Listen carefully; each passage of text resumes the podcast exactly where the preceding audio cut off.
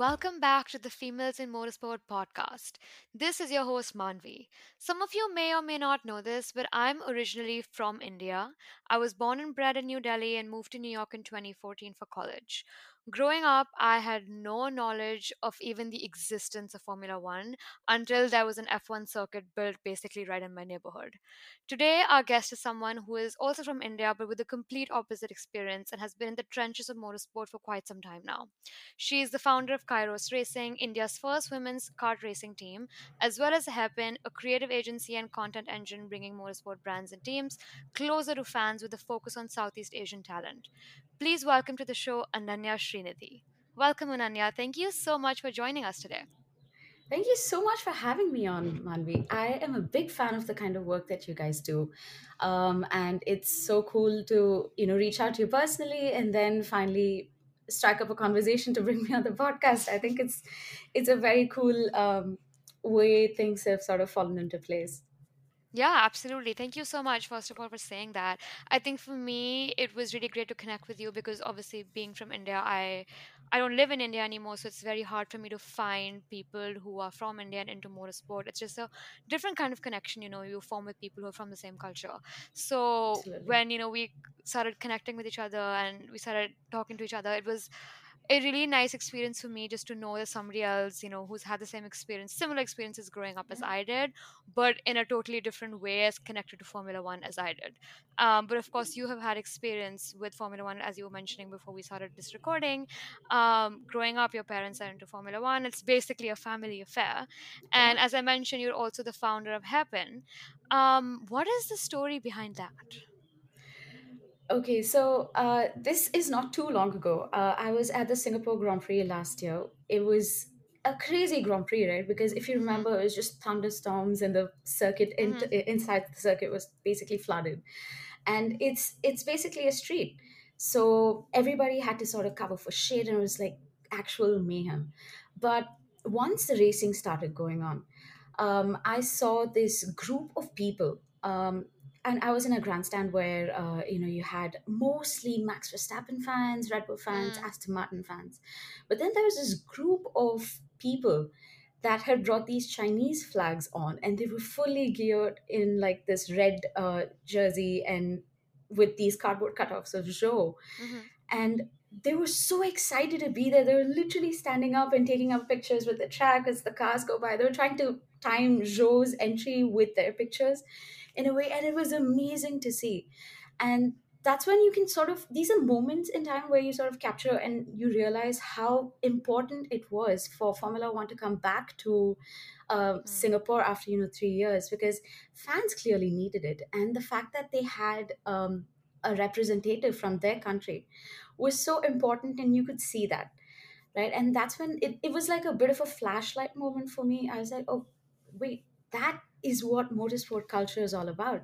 You know you come together as a community and these were a group of like i would say six five six people together. Uh, they just came down they're probably from china you don't know or they could be settled in singapore. But they came together watched the race together they sort of enjoyed and embraced the fact that they have a chinese driver on the grid this year. Um, and that is everything about sport. That's what you need to know about sport. It's such a community building activity. So i said you know we need to gear towards something like that building something like that back in india. Because let's assume one day we have a formula 1 driver. You know it could be jehan it could be kush it could be anybody else maybe even 10 years down the line. We need to have that sort of embracing community when we do have a driver who's there. And they need to feel that support because support is everything in Formula One. Drivers go by, they see you, they can hear you, and uh, even within the fan base, you want to be um, heard, you want to be a part of something that's bigger, right? And that's the sort of uh, mentality that I brought back home mm-hmm. after seeing that incident unfold. Not incident, that's the wrong way to put it. The whole um, you know the way it unfolded was really really nice and i was just sitting and wondering like when when is it going to be us you know Yeah. people that i vibe with Yeah, I feel that. I think it's interesting to see that obviously there's more races being added to the calendar, but Asian races are coming off the calendar. There's less races happening in Yeah. Asia. There's more races happening in the US. And if you really think about it, we've only had one American driver on the grid this Yeah. year This after year. many, many years. And it's actually, if you really think about it, it's it's interesting because we have a Japanese driver, we have a Chinese driver, Yeah. but there's not a lot of races happening in Southeast Asia. Like Malaysia is not on the grid anymore. India is obviously not on the grid anymore. India had a very unique experience in Formula One. We had a Formula One team grid on the Yes. grid, right?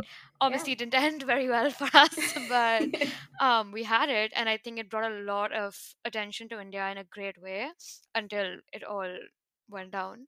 That's a sad story. Yeah, let's not even let's not even open that can of worms. Um, but yeah, I understand what you mean, and I think seeing other communities relish in that experience is very heartwarming. It is absolutely, and um, and fun bit is the way uh, motorsport is sort of growing now in India. I am willing to take a bet if the Grand Prix came back to India in Noida, we would have a full house. Mm, It's amazing. Uh, so 2021 Abu Dhabi, uh, we watched it in a sort of a resto bar sort of setting, and the place was packed to the brim, and there mm, were just there was a clear, clear support like going on for Max Verstappen versus Lewis Hamilton, and you could literally see all the Lewis fans sort of come together and say, "Hey, hey, hey, it's okay, it's okay, hang in there, hang in there. We're still in the lead. We're still in the lead. We can do this." yeah. And um, then the, these Max Verstappen fans who went absolutely bonkers hmm once that final overtake happened.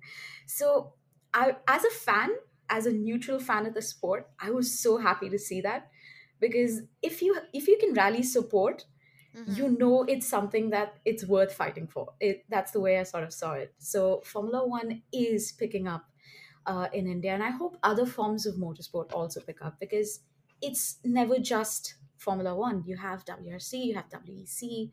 Yeah. Uh, India now has its. Um, uh, they just confirmed the Indian F4 coming down to. I hmm mean, it being back on.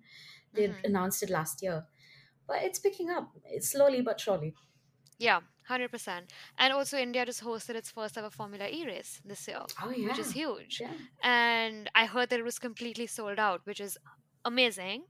Yeah. Um, what do you think that means for, you know, younger drivers and also people who have not been exposed to racing before, but are now being exposed to racing in terms of Formula E and Formula 4 in the future? I think it's fantastic. Um, and I had a brief chat with uh, Dilbagh Gill, who was the former uh, team principal of Mahindra Racing. hmm And uh, he was one of the key voices. You know, he's retired now from the sport, but he is driving a lot of changes back home in India. Um, and uh, he recently just announced a championship. It's a junior electric category uh, hmm that's going to promote drivers and engineers from India uh, into you know the electric racing, and the pinnacle hmm of it is Formula E.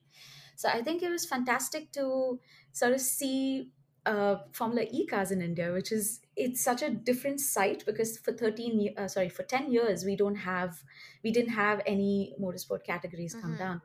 2013 being the last of it um, and to just see the sort of crowds that came in and whether they knew the sport or not they were really supportive they were kind of playing and they embraced the entire vibe of that one day.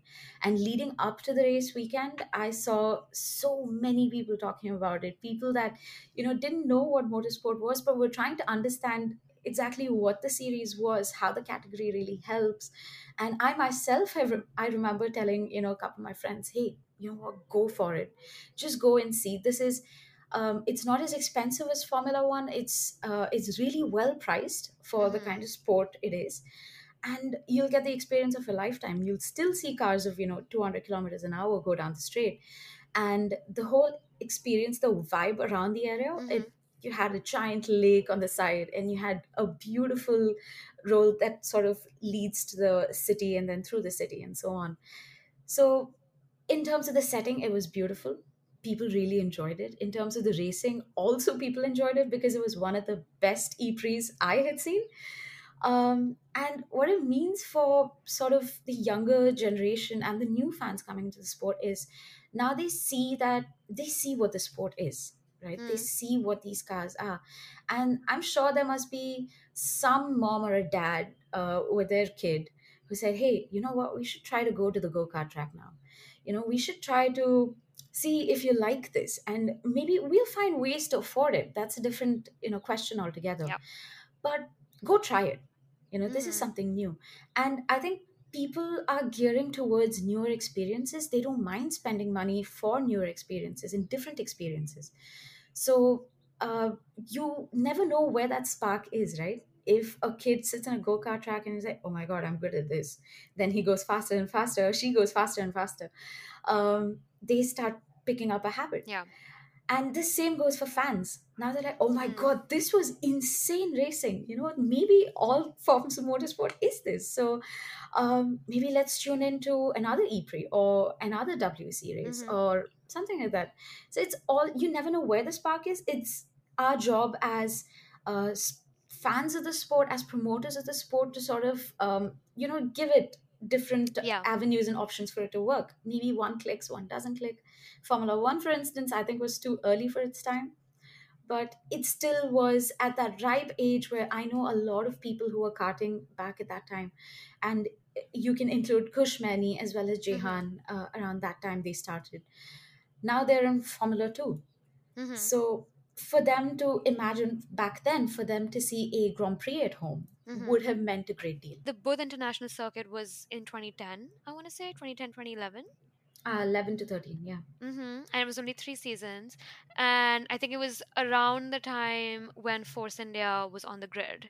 So I think it it makes sense why it was there at the time. Um, it doesn't make sense why it went off the calendar, but that's a whole other thing. But I think it's interesting to note that maybe now, like you said, it would be even more popular. It's, I mean, there's a lot of elements in play why Formula One is not racing in India anymore. But you know, we have a track, we have a circuit, and it's a it's a good circuit. It's a good track, Yes. and I think honestly, I would love to see it back on the car. I would love nothing more. I would absolutely love nothing more.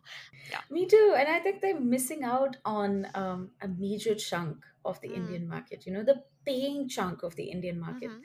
Because now, if if Formula One fans want to go see a race, it is just as maybe, I wouldn't say just as cheap, but it's maybe half the cost of, sorry, maybe twice the cost of going to Delhi to just go to Singapore, grab a flight, go book an Mm. Airbnb there and stay there for three days and then come back it's Yep. not that expensive. For me, I, I live in the southern part of India and going to Delhi, finding a location, I stay there, and then traveling to the location, which is in Noida, which is quite far off from the normal Yep. city where you ideally go stay.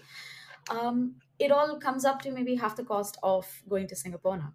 Mm. So Yeah. we shouldn't miss out on the opportunity that the paying capacity of uh, in, increasing paying capacity of maybe a country like India is by you know not having a Grand Prix here because Yeah. we just go to Singapore or go to Abu Dhabi or Bahrain, for instance. Bahrain was fantastic. If Indians love anything, it's sports. I mean, cricket is basically a religion in Mm. India. And I do agree with you that I think people are gravitating a little bit towards newer sports as well. No one's forgetting cricket. Let's not let's not let's not think that that's happening.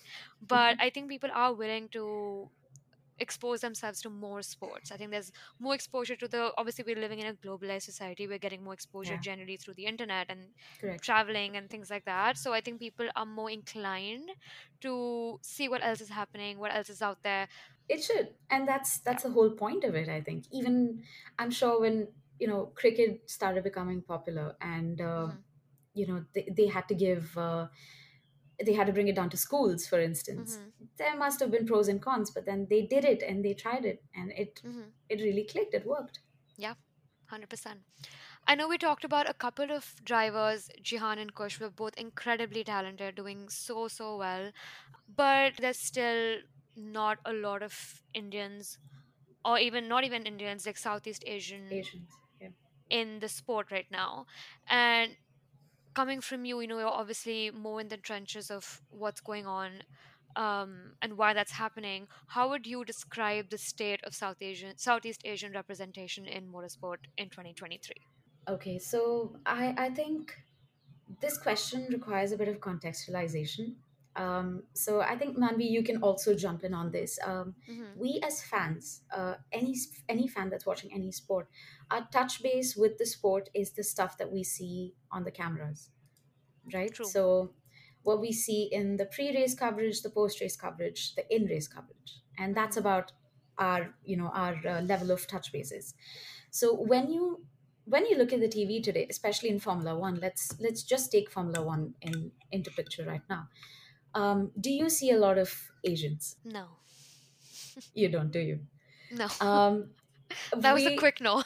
Yeah, exactly. And I, w- I remember doing a bit of research for something similar. I don't know what I was doing the research for, but I was trying to find a report of where teams and Formula One as an entire entity says um, their diversity report basically. How many Mm. uh, belong to which ethnicity? How many belong to which geographical area for instance? And i found nothing.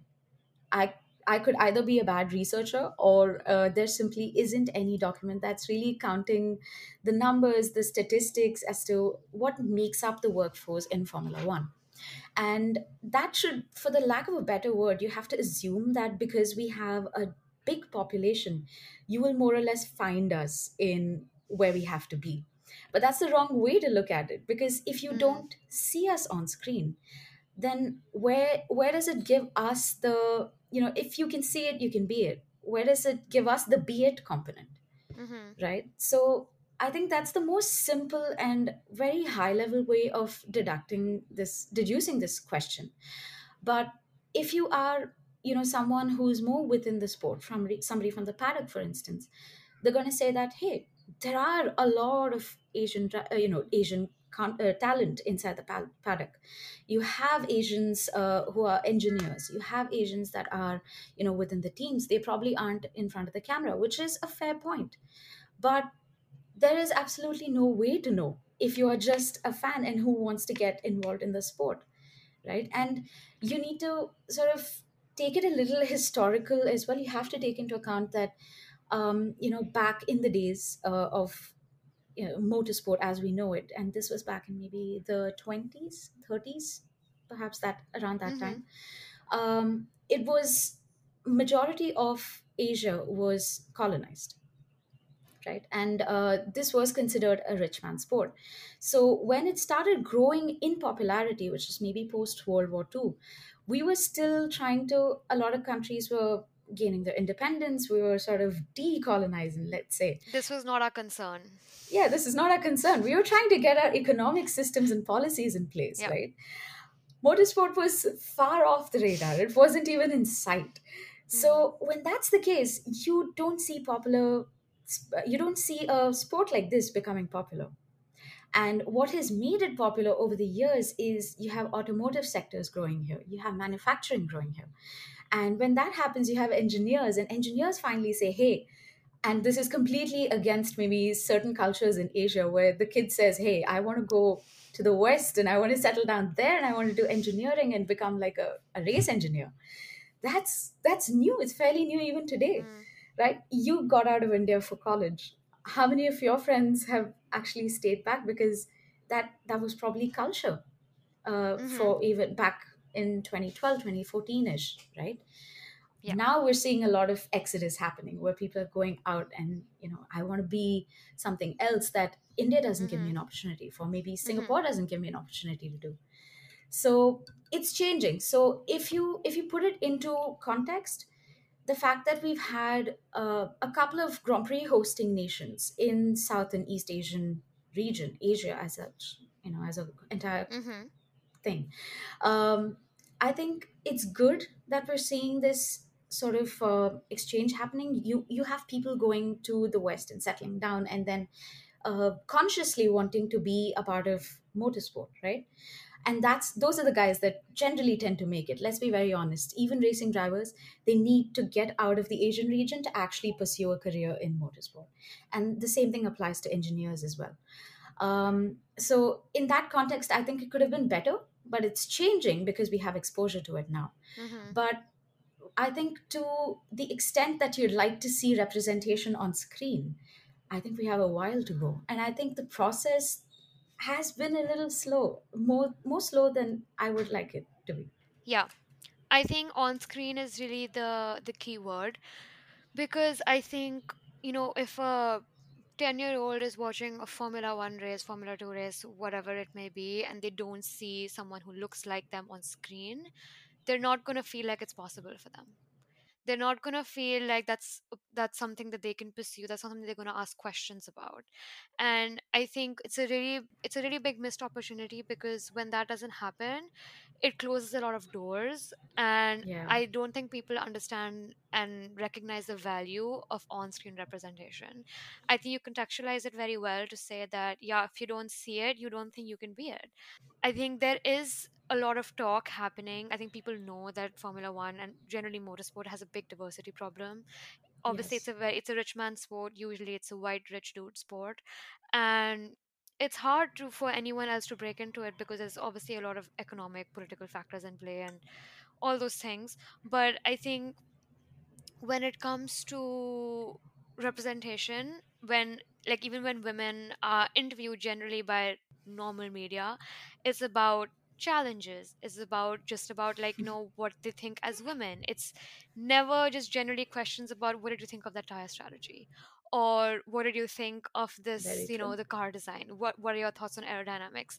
It's never questions like that. It's always Yeah, questions about the challenges. It's never there's no diversity of thought in in other questions that women can also speak to. Like we very have true. bernie collins on sky sports who is doing an absolutely fantastic job right now and i think we just need more people to be to be recognizing women for their knowledge just outside of things on what it means to be a woman Very true. And I think this is where W Series actually did a great job because uh, I don't remember which um, which this where this article was published, but apparently there was a lot of um, you know things that they had to change in terms of even the clothing that they wear, the overalls, the yeah size of the gloves, and so on, because it was just not made for women. So Puma Motorsport had to come in and they said, "Hey, we're gonna we're gonna make something for female racing drivers." and um, the, see that's the level of um, gap i mean that's how big the gap is in motorsport yeah um, and i think it goes for southeast asian uh, representation as well because when i started watching formula one i remember we had a pre-race show and a post-race show and um, because it was fox asia we used to have um, alex Yoong was a part of the panel and you know one of those early on um, mm-hmm. Asian F1 drivers. And we used to have um, a, a Ferrari strategist or a aerodynamicist who was also Indian um, and uh, from a Southeast Asian background. So it was very nice to see. And for me, when I was young, that used to be my, you know, that used to be my worldview of what broadcasting in motorsport looked like, where you had a a, a panel that looked just like me. They spoke more or mm less just like me. They came from you know neighboring countries from me, um, and that was massively inspiring. mm And then once uh, the broadcast rights, you know, so I, I wouldn't say it went away from uh, Fox Asia, but they kind of moved over to Sky Sports. It mm-hmm. was just you know um, Martin mm Brundle, David Croft, and all of a sudden I'm like, oh, oh God! Now it just grew a lot more inaccessible, and I didn't expect it. yeah that's a really good point yeah i mean i live for david croft's like lights out away we go He's awesome. but Yeah. Yeah but you're right. I think the only person we hear here and there is karun chandhok. I don't think I, we we Yes. really hear anyone else right? No. and yeah it's definitely it's not enough. I think we definitely need more people. Um i think for me obviously i started watching formula one being in the us so i didn't really have that option but i didn't think of it that way that yeah i'm sure that once the rights moved over that entire world changed and Yeah. not hearing someone who sounds like you makes a sport sound a lot more inaccessible It does. It does. mm. And even today, I, I'm just hoping that we have like a, a pre race and a post race thing come back. And we've actually lost our media uh, broadcasting rights in India. I did So hear we're sort of dependent on F1 TV and F1 TV. Let's let's be honest. It's again, it's just white dudes. yeah Um, and I think, uh, to be honest, if India doesn't have it too bad, we still have F1 TV access. But if you look at countries like Sri Lanka and uh. Indonesia, for instance. I- I've got friends from there saying, "Hey, be happy you've got you know something with rel- uh, relation to F1 going on Mm-hmm. because we don't have F1 TV, we don't have broadcasting because our broadcast depends on India to be able to crack a deal with Formula One. That's not happening anytime soon, or at least I don't know if it is happening anytime soon. Uh, so they have it really bad. Oh, that's really that's terrible. Yeah, so they, uh, it's kind of like now you're putting them in a position to, should we even bother uh, with a sport that doesn't really care about us? You Yeah, know, that that's a question. Totally. I think I don't think Formula One understand. Yeah, fans are going to stop watching the sport. I mean, if you can't access it, you're going to lose interest at some point, and Absolutely. you're going to lose sport. You're going to, and that's basically you're losing money. You're losing a fan who would spend, who'd want to spend, and probably doesn't want to actually, but would have to spend have to. thousands of dollars one day to attend a race. You know, like Exactly. it definitely costs an arm and a leg to see enough one days these days, but Yes. yeah some people are saving up they want to do it and um it just sucks that it costs so much money but well it is what it is i guess but yeah i think if you're not giving them the access then they are going to lose interest and that's basically you're losing money Exactly. Exactly. And yeah I hope it changes. And I think it is. It's um I know the global power of motorsports still lies more or less in the EU mm-hmm and the US now. But I think the tides are sort of moving towards mm-hmm Middle East and then eventually Asia. So I'm keeping my fingers crossed and I think this is the right time to develop all the talent you want to develop because once opportunities come here, it's time to make use of that. yeah 100% i think like you said yeah of course the tides are moving to the middle east and there's a lot of money in the middle east we know that But let's not forget, India is a huge global power. It's one of the fastest growing economies in the world. We've had a huge presence in the past with Formula One. We've had Sahara Formula One team, um, Sahara Force India team. We've had a circuit here. Yeah. Do you think, and this is a big question mark, do you think it's time for another big Indian business to invest in Formula Uh, One? I, you know what? I'm eyeing on the Ambanis and I'm being very I honest think we right all now. are. I was like, please do something. that would be good. um, yeah, no, but I think, and to be honest, if anybody had to come into the sport, I think it would be them, right? They Mm, have the most vested interest in sports in India. Um, they've definitely got capital to do it. Mm, I'm just wondering what is their entry point. I'm sure they wouldn't come into like I'm going to you know put up a Formula One team. That's that's definitely not the right entry point. Um, but I think they would ideally start with maybe getting Jio TV as one of the official mm-hmm, broadcasters of the sport, and then go from there. Once they've got the you know the base locked in, the fan base locked in, they mm-hmm. can they can leverage it in any way. But I, to answer your question though, I think it is time. It is definitely time. We have, uh, we need to have a more, um, a more diversified grid Mm-hmm. because no, the teams cannot cannot afford to be just you know based out of the UK now. They need to be global, Yeah. and uh, I think if if that's the stage that Formula One is at, uh, then I think it is time for businesses and big businesses from Asia and China to sort of invest in the sport. Yeah, absolutely. I think, you know, just speaking of uh, the economy, I mean, both China and India, huge economies. Japan Yeah. has a very rich automobile industry. Yeah. India has Tata Motors. Can't forget about Tata. Yes. I think the fifth or sixth largest Largest. global Yeah. automobile manufacturer in the world. Yeah. So there is definitely capital, there's definitely power, there's definitely hunger in the population. It's a huge population. I think even a few percentage points of that would Yeah. be would be would be a big win in my opinion so i don't know let's see i mean hopefully we'll have another sahara force india team on the grid i mean i know when force india came in they used a mercedes engine Yeah. um and i don't know maybe if reliance or you know the ambanis decide to invest maybe they'll use a tata engine maybe they'll use something else maybe use a mahindra engine you don't know You never know. You never yeah know. But I, I hope it is. I hope there was some talk about an Asia F1 team coming along. I don't know if uh, that's still in the works, but seeing the way the entire grid is just saying no to another F1 team coming in, I, I don't know if that's yeah rules need to change, I think. Yeah, maybe the way is to buy into another sport, like, uh, sorry, buy into another team, invest in another team. Exactly. Um, Yeah. I mean, obviously, we know that even with Zhou Guanyu and Yuki, there's there is some backing from their home countries, which is amazing. That's Yes. amazing to see. So As it maybe should you be. know, as it should be, exactly. I think why not? And I think maybe with Jehan or Kush, that's the push that India needs to have a Formula One driver from India to be there to be able to say that yes, we will come out there, we will support you, we will invest in you. Yeah, absolutely. Please, Ambani, if you're listening to this podcast, any of the That Ambanis. oh my god. Okay, if, if this happens, you heard it here first. Just saying. yes, yes. All right. Well, before we wrap up, we're going to do our fun section. It's called the rapid fire round. And well, it's not very like rapid, it's not very fire, but it's it's just a little bit of fun. We tend to not try to talk about racing, but I, I might include a race question here or two. hmm Um, but this is where we basically just talk about anything.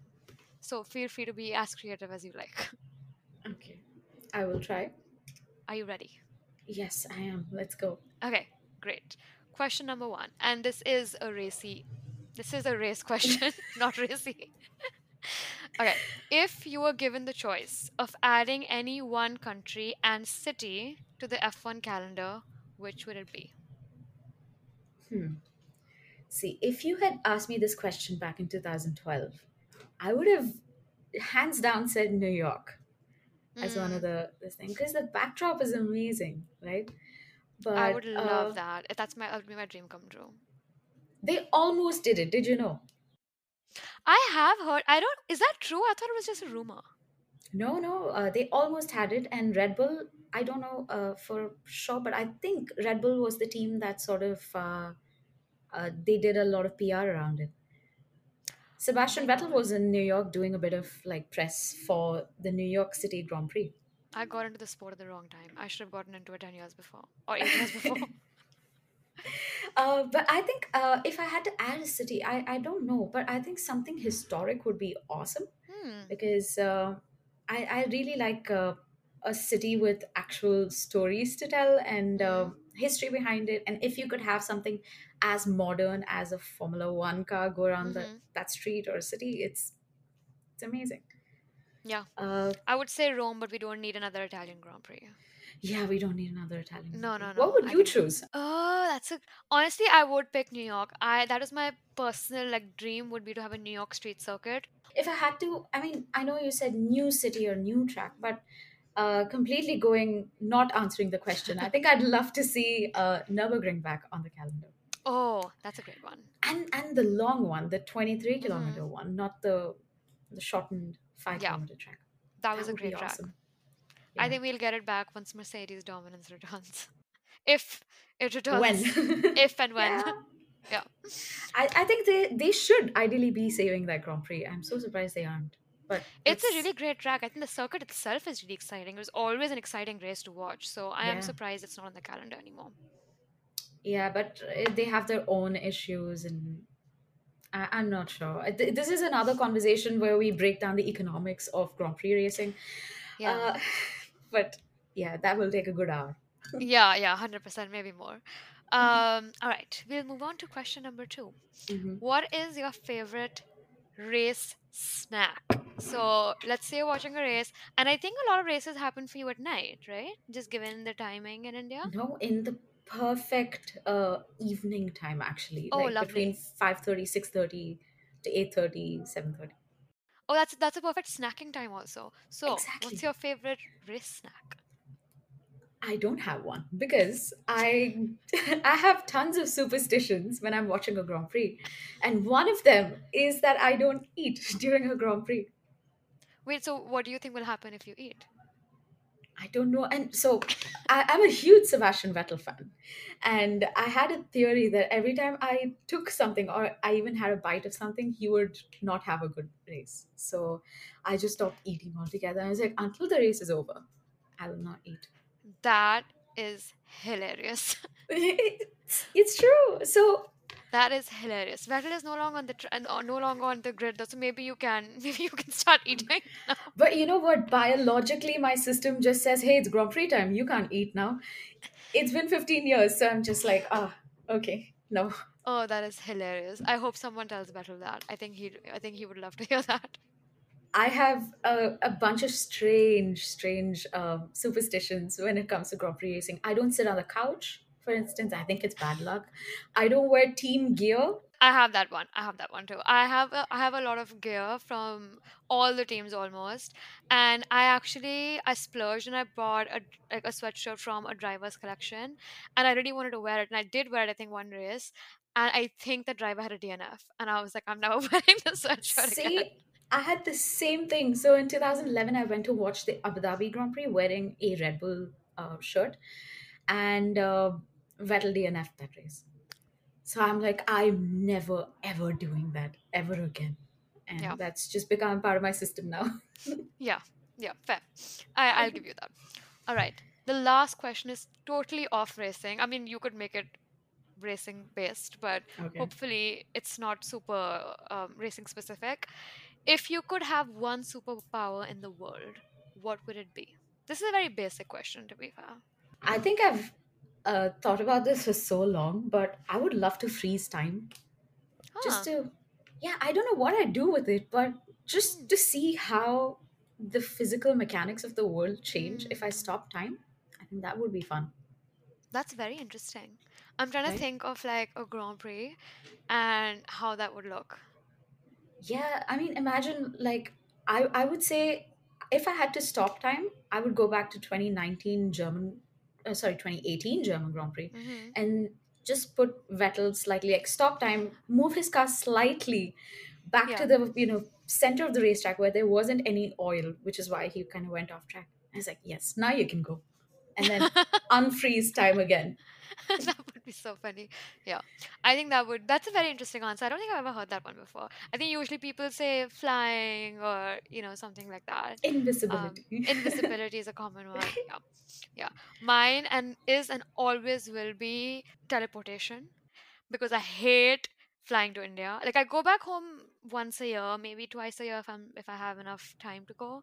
I hate that flight. There's nothing more I hate than sitting on a flight for 18 hours or 16 hours or whatever it is. So I would love the superpower to teleport. if that was real, the only people on planet I know would need it more than you are the is the entire F1 circuits that flies down to the Asian races 100%.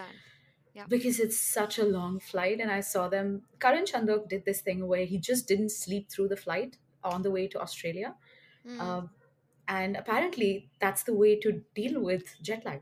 Just don't sleep through the flight. Just stay awake. Yeah. So Carlos Sainz did a Instagram story on this Uh-huh. where he he walked people his Instagram followers through what he does on the flight and it was to Australia I believe and that's exactly what he said. He said I'm not sleeping. It's like 5 a.m. 6 a.m. for me and I have not slept. And that's what they do. They just don't sleep and they basically start preparing from days in advance as per the next race's timings. I was even reading Lewis Hamilton's like 2010, 2011, no, 2008 book. In that, also, he mentions that that's how he would start prepping. He would start planning days in advance and he would start like changing his eating schedule, his sleeping schedule, all those things to get into the into the new timing and the the whole thing because you can't be like all messed up when you're driving and Exactly. jet lag can be absolutely brutal so This is yeah interesting. But uh, I, I didn't know this strategy because I think the most uh, obvious thing to do in a flight, especially a long one, is to just sleep your way through it. So if it messes up your system, I'm going to try not to do that the next time. Yeah, it is. It is hard. I mean, eh, when I fly to India, usually I'm flying in. Uh, I usually fly in like I reach Delhi at night, so I st- I'd rather stay up during the flight. Um, as long as I have a movie, like I'm fine. I'm also just like I can just watch anything. I'm not a very fussy person when it comes to just watching TV. So as long as I have some entertainment, I live, but I'll crib through it. Like I will crib. I am that person be whining about it. Hey, that's that's a very Indian thing, and I'm so glad somebody else does it too. yeah it's just it's just not fair that that flight is just not fair it's just brutal we need to have another concorde and we just need to shorten that flight somehow How how long is it? Maybe what 20 hours? Is that? i think uh the f- duration of the flight is like 14, 15 hours but door to door with airport like Yeah, driving to the airport all those things is like a full day basically yeah. Well, yeah sucks. not fun Yeah. but you know what it's a small hassle so it's fine Yeah.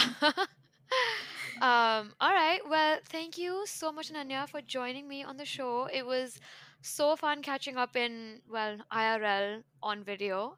yeah Um, but it's been a real pleasure speaking with you. I'm so glad we were able to connect. We have a lot of Indian fans also, and I think it'll mean a lot to them for you to make the time to join us today.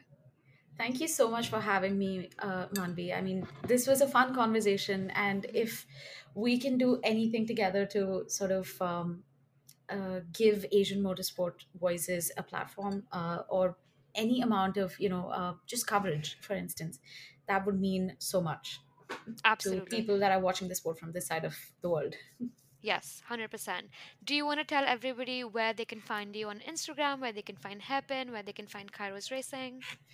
Oh, wow. Uh, okay, so you can find me on Instagram at Ananya Srinidhi. Uh, please check out uh, Kairos Racing and The Hairpin. The Hairpin is at, um, the website is thehairpin.co and Kairos Racing is www.kairos-racing. Fabulous. Thank you so much.